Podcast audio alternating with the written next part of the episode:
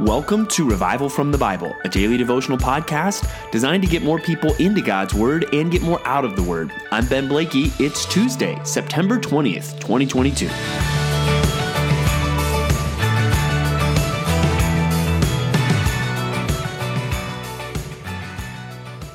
Storms are often used metaphorically. People will talk about the storms of life, and you, feel seasons in life that are more turbulent or uncertain, and we compare those to storms. Well, today we're going to see a story about a real actual storm that will help prepare you to have courage in the storms of life that you might face. And we're going to see this today in Acts chapter 27, where we see the, the account of Paul's journey to Rome, particularly the voyage that ends in shipwreck. And what we see here is an example of courage. We even see an example of leadership from the Apostle Paul as he goes through this ordeal. Uh, one writer put it that Paul begins this chapter as a prisoner on the ship and ends as the ship's captain. Well, that, doesn't officially happen, but you can see where that's coming from. That Paul clearly shows himself to be a leader on this ship. And I think it's really because of the courage that he had. Let's walk through the story together. In Acts 27, it starts that they're sailing to Italy. So Paul has appealed to Caesar there, and he was in the town of Caesarea, which you can still see the remains of today there along the coast, uh, a little bit north of Tel Aviv in Israel. And so they set sail from there, and their ultimate destination is uh, Rome. But, but you see that they go kind of along the coast, they come out towards Cyprus, and they eventually come along Crete, and if you're familiar, those are two islands there in the Mediterranean Sea. And it comes to a point where it's starting to get dangerous to, to sail. And it says because the fast was already over. That's referring to the Day of Atonement. That's a day that happens in the fall every year. And so what it's saying is winter is coming. And so the weather is getting less and less favorable for them to sail. And Paul says, Sirs, I perceive that the voyage will be with injury and much loss, not only of cargo and the ship, but also of our lives. But the centurion paid more attention to the pilot and to the owner of the ship than to what Paul said. And because the harbor was not suitable to spend the winter in, the majority decided to put out to sea from there on chance that they somehow they could reach Phoenix, a harbor of Crete facing both southwest and northwest and spend the winter there. So, I mean, this kind of makes sense. Hey, what is this uh, what is this preacher guy, this prisoner, what does he know about sailing? Or we're going to stick to our own opinions. And maybe there was a factor hey, if we stay here, that's not going to be good for our ship because this harbor isn't a good harbor to spend the winter in. Well, we've got to get at least a little farther. So they're not just pressing ahead completely, trying to make it all the way to Rome. They're trying to get to this city called Phoenix, not in Arizona, but they're on that island of Crete because it has a better harbor and they can spend the winter there. But along the way, th- this wind comes called the northeaster, and it completely blows them away from the island of Crete. And what we can see by the end is that they then spend 14 days, at least, in this storm, storm tossed, uh, jettisoning, jettisoning things from the boat. Uh, this is an intense couple weeks. I mean, just imagine that. Imagine being on a boat in a storm for days and days and they're not eating. Uh, that is an intense, frightening, fearful situation. Uh, and that's where we see then Paul really step up to be a leader. And it says in verse 21 since they had been without food for a long time, Paul stood up among them and said, Men, you should have listened to me and not have set sail from Crete and incurred this injury and loss. Yet now I urge you to take heart, for there will be no loss of life among you, but only of the ship. For this very night there stood before me an angel of the God to whom I belong and whom I worship. And he said, Do not be afraid, Paul. You must stand before Caesar. And behold, God has granted you all those who sail with you. So take heart, men, for I have faith in God that it will be as ex- exactly as I have been told. But we must run around on some island. So there you see Paul, and he does say, I told you so. I don't think that's something we should never say, but I do think he, he doesn't uh, twist the knife as he makes that point. He, he doesn't overdo that. And even he follows up the I told you so with encouragement and with promise. That might be instructive for us, especially the people that you lead. There might be a time where you have to say, Hey, I, I told you this would happen, but here's some encouragement. And Paul's encouragement really is based on a promise of God. This angel appears and tells Paul he will stand before Caesar and that everyone with him is going to live. And that encourages Paul, and Paul uh, wants to pass that on to others. He says, So take heart, men, for I have faith in God that it will be exactly as I have been told. And that is a way we should encourage others as well, that we should encourage others to take heart with our faith in God because we believe it will be as exactly as I have been told. And that's where you might say, Well, an angel didn't appear to me last night to give me some promise. Or maybe you think, Well, maybe I should start looking out for that kind of thing. And that's where I think often we overlook the promises that God has given us in the scriptures.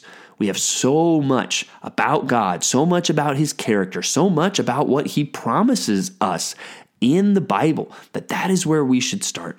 And we should encourage others by saying, hey, guys, I have faith in God because look at what God has said, and I believe it's going to be exactly as He has said. I think that really is the key to this courage in the storm. I'm trusting God and His promises, and I'm seeking to encourage others with the same realities.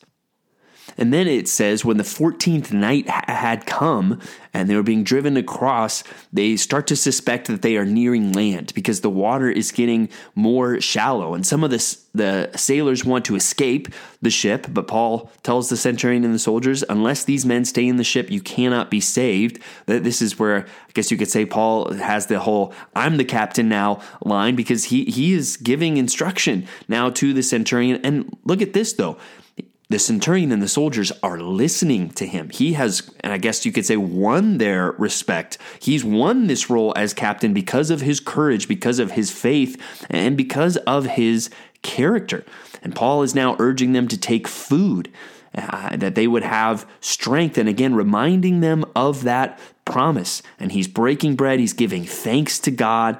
And there's 276 persons in this ship. I mean, look at the people that Paul is now leading and actually causing them to eat because of the courage that he has uh, in God.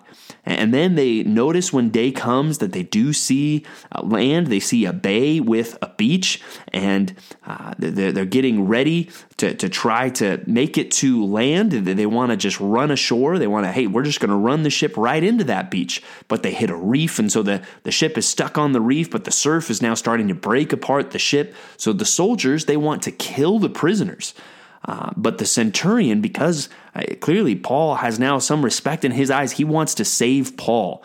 And, and so he, he stops them from killing the prisoners, and everyone makes it safely to land. So, this is an incredible story, a great chapter in the book of Acts, but I hope it gives you courage. And I hope that it even gives you courage in such a way where when you find yourself in a storm, and if you're surrounded by others, you find yourself uh, leading, pointing other people to the promises of God, having faith in God yourself, and, and really uh, giving that courage, let, letting that courage be contagious to others in that time.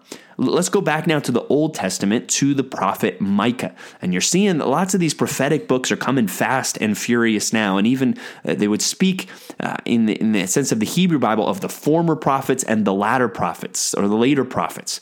And we see the former prophets, we think of people like Samuel or uh, like Elijah that are more in the books, the, the historical books that we think of. But now we are seeing more of these prophetic books, and, and many of them happening around the same time. We've uh, seen Isaiah, we've looked at Amos, and now we're looking at Micah 1 through 4, and it puts itself in some of the same kings in the days of Jotham, Ahaz, and Hezekiah. We just read about Jotham. We'll, we'll be getting into Ahaz and Hezekiah here before too long, but we see Micah. And if you just look at the first verse, that helps you, at least for this book, get a good sense of what's going on. It's Micah of Moresheth in the days of Jotham, Ahaz, and Hezekiah, kings of Judah, which he saw concerning Samaria and Jerusalem. So eh, he will address both the northern kingdom of Israel, centered in Samaria, and the southern kingdom of Judah, centered in Jerusalem. And like many of the other prophets, we see this mixture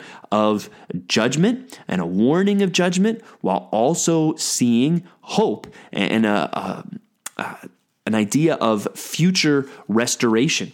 Uh, we, we see that really in chapter one. We, we see the judgment, the coming uh, destruction, and you see he mentions again specifically Samaria. He mentions Jerusalem. We see more of just him describing the wickedness. And in chapter three, even specifically uh, going after the prophets and the rulers, the people that should have been the leaders, and they weren't doing their job. And we get to the end of chapter three. Therefore, because of you, really talking to the rulers there, Zion will be plowed as a field. Jerusalem shall become a heap of ruins, and the mountain of the house a wooded height. Uh, destruction is coming because of sin, because of your lack of leadership. But then, chapter four is where we uh, start to see again prophecies of the future and I believe even still yet to be fulfilled. Speaking of the mountain of the Lord being exalted and many nations going up to the mountain of the Lord. And again, we see these pictures of peace, that they shall beat their swords into plowshares and their spears into pruning hooks. Nation shall not lift up sword against nation, neither shall they learn war anymore. Well, when war is still uh, pretty common in the headlines, this hasn't happened yet and it speaks of every man sitting under his own vine and his own fig tree. Uh, that, that's a picture of peace and stability. And then you see this uh, comment really from the prophet, uh, speaking of God's people, uh, a beautiful thought there in Micah 4 5. For all the peoples walk each in the name of its God, but we will walk in the name of the Lord our God forever and ever. And then it even speaks of this time where the, the kings are going to gather around uh, Jerusalem, but it seems no, he has actually gathered them for a harvest. And that matches up even with what we see in, in Revelation that people will come to war against the Lord in Jerusalem, but they will not succeed. That's actually God's harvest, God's judgment upon them. So as we wait for those future things to be fulfilled, uh, let's be people that show the courage of the Apostle Paul because we're trusting in the promises of God and encouraging others to do the same. And no matter what is going on in the world, we are people that are saying, but we will walk in the name of the Lord our God forever and ever. Thanks for digging into God's Word with me today on Revival from the Bible. For more resources, check out revivalfromthebible.com. To learn more about Compass Bible Church Treasure Valley, go to compassbible.tv. The grace of our Lord Jesus Christ be with you.